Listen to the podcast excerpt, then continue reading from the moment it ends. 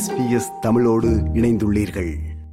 பூர்வீக குடி மக்களுக்காக குரல் கொடுப்பவர் அல்லது ஆதரவளிப்பவராக இருப்பதன் அர்த்தம் ஒரு தனி நபர் பூர்வீக குடி சமூகங்களுக்கு முக்கியத்துவம் அளிக்கும் விடயங்கள் மற்றும் காரணங்களுடன் நின்று தீவிரமாக ஆதரிப்பது என்பதாகும். பூர்வீக குடி மக்களுக்காக குரல் கொடுப்பவர் அல்லது ஆதரவளிப்பவராக இருக்க விரும்புபவர்கள் கருத்தில் கொள்ள வேண்டிய சில அம்சங்கள் உள்ளன.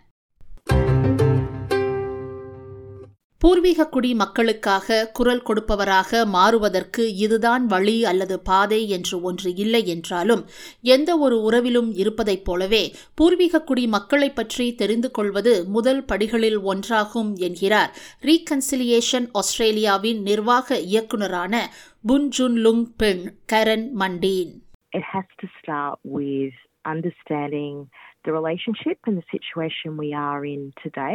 With First Nations peoples and other Australians and understanding the history, the things that have gone on in that relationship. And it doesn't matter whether you're uh, a recent migrant, if you want to build a relationship, understanding who people are and the things that have happened to them that impact their lives and their experience of being Australian, I think is a, a really good starting point. நீங்கள் சமீபத்தில் ஆஸ்திரேலியாவில் குடியேறியவரா என்பது முக்கியமில்லை. நீங்கள் பூர்வீக குடி மக்களுடன் நல்ல உறவை உருவாக்க விரும்பினால் அவர்கள் யார் என்பதை புரிந்து கொள்வது மற்றும் அவர்களுக்கு நடந்த விடயங்கள் எவ்வாறு அவர்களின் வாழ்க்கையை பாதிக்கிறது மற்றும் ஆஸ்திரேலியர்களாக இருந்த அவர்களின் அனுபவங்களை பாதிக்கிறது என்பதை புரிந்து கொள்வதே உண்மையில் நல்ல தொடக்க புள்ளி என்று மேலும் கூறுகிறார் கெரன் மண்டீன். நீங்கள் வசிக்கும் நிலத்தின் பூர்வீக குடி மக்களை பற்றி தெரிந்து கொள்வது அவர்கள் பேசும் மொழி மற்றும் அந்த மொழியில் பெயர் சூட்டப்பட்டுள்ள பூங்காக்கள் பற்றி தெரிந்து கொள்வது உங்களை வளப்படுத்தும். மேலும் அது பூர்வீக குடி மக்களுடனும் உங்களை இணைக்கும். நீங்கள் வசிக்கும் நிலத்தின் பூர்வீக குடி மக்களை பற்றி தெரிந்து கொள்ள உங்களின் உள்ளூர் நகர சபையை நீங்கள் நாடலாம் என்கிறார் Karen Mandeen a great starting point is just learning who the local traditional owners are for the communities where you live. And you can often do that through First Nations organisations, you can often do it through local councils. And then getting to know the people in your area, getting to know the places which often have park names that uses traditional language, places that are named after things that happened historically in that area. பூர்வீக குடியினம் அல்லாதவர்கள் பூர்வீக குடி மக்கள் பற்றி கற்பது அவசியம் என்கிறார் யோடோ யோடோ பெண் டாக்டர் சமர் மே ஃபின்லி. ஒரு ஆதரவாளர் என்பவர் தங்களை பயிற்றுவிப்பதற்கு நேரத்தை எடுத்துக்கொள்பவர். ஆகவே ரீகன்சிலியேஷன் ஆஸ்திரேலியா அல்லது உங்கள் மாநிலத்தின் நல்லிணக்க சபைகளை நீங்கள் தொடர்பு கொள்வது உண்மையில் நல்ல தொடக்க புள்ளியாகும் என்கிறார் doctor Summer May Finlay. Uh, an ally is someone who takes the time to educate themselves because, as only 3% of the population, if we tried to educate everybody, we'd be doing nothing else. That includes sleeping and eating. So, really, the starting point is going to trusted sources.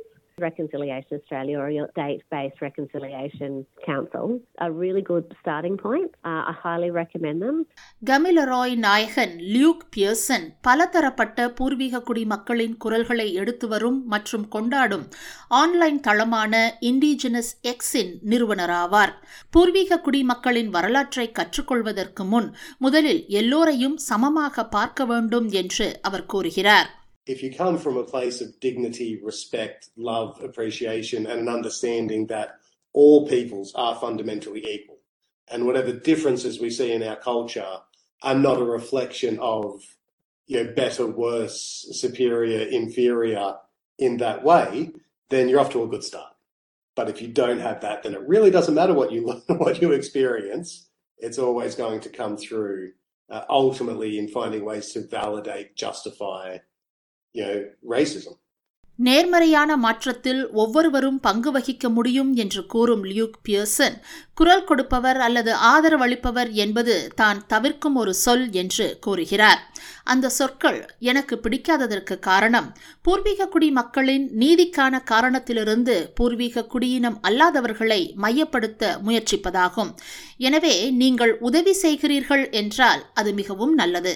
ஆனால் உங்களுக்கு ஒரு label அல்லது sticker தேவையில்லை. நீங்கள் மகிழ்ச்சியடைய வேண்டும் என்பது குறிக்கோள் அல்ல. பூர்வீக குடி மக்களின் நலனே மேம்படுத்துவதே குறிக்கோள் என்று மேலும் கூறுகிறார் Luke Pearson The reason I don't like that terminology is to try to decenter non Indigenous people from the cause for Indigenous justice. And so if you're doing good things and you're helping, that's great. But you shouldn't need a label or a sticker or making it about you in that way. The goal is not for you to feel good. The goal is to improve outcomes for Indigenous people.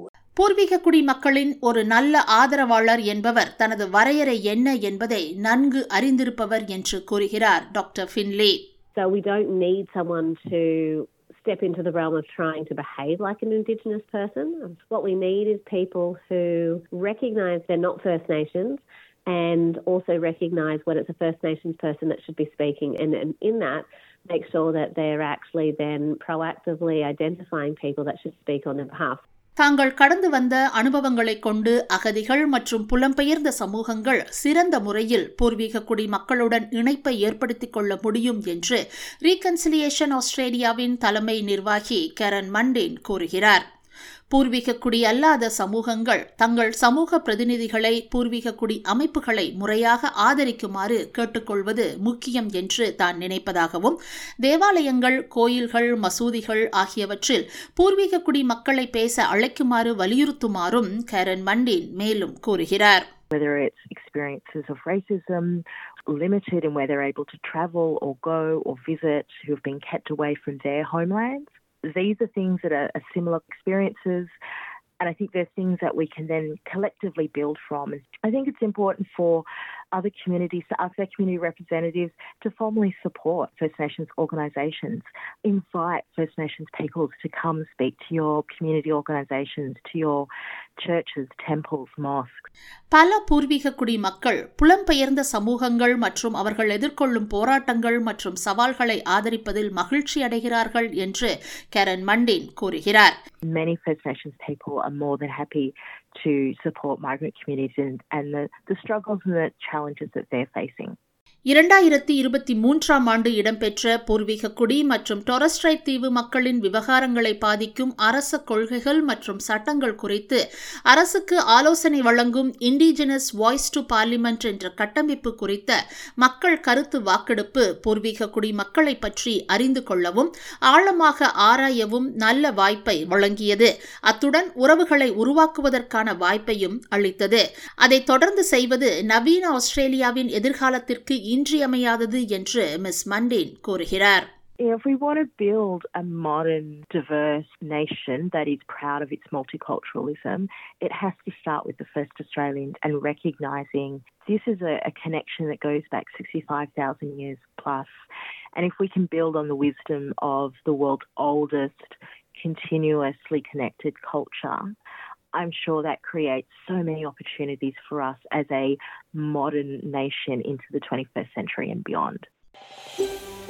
இது போன்ற மேலும் பல நிகழ்ச்சிகளை கேட்க வேண்டுமா Apple podcast Google podcast Spotify என்று podcast கிடைக்கும் பல வழிகளில் நீங்கள் நிகழ்ச்சிகளை கேட்கலாம்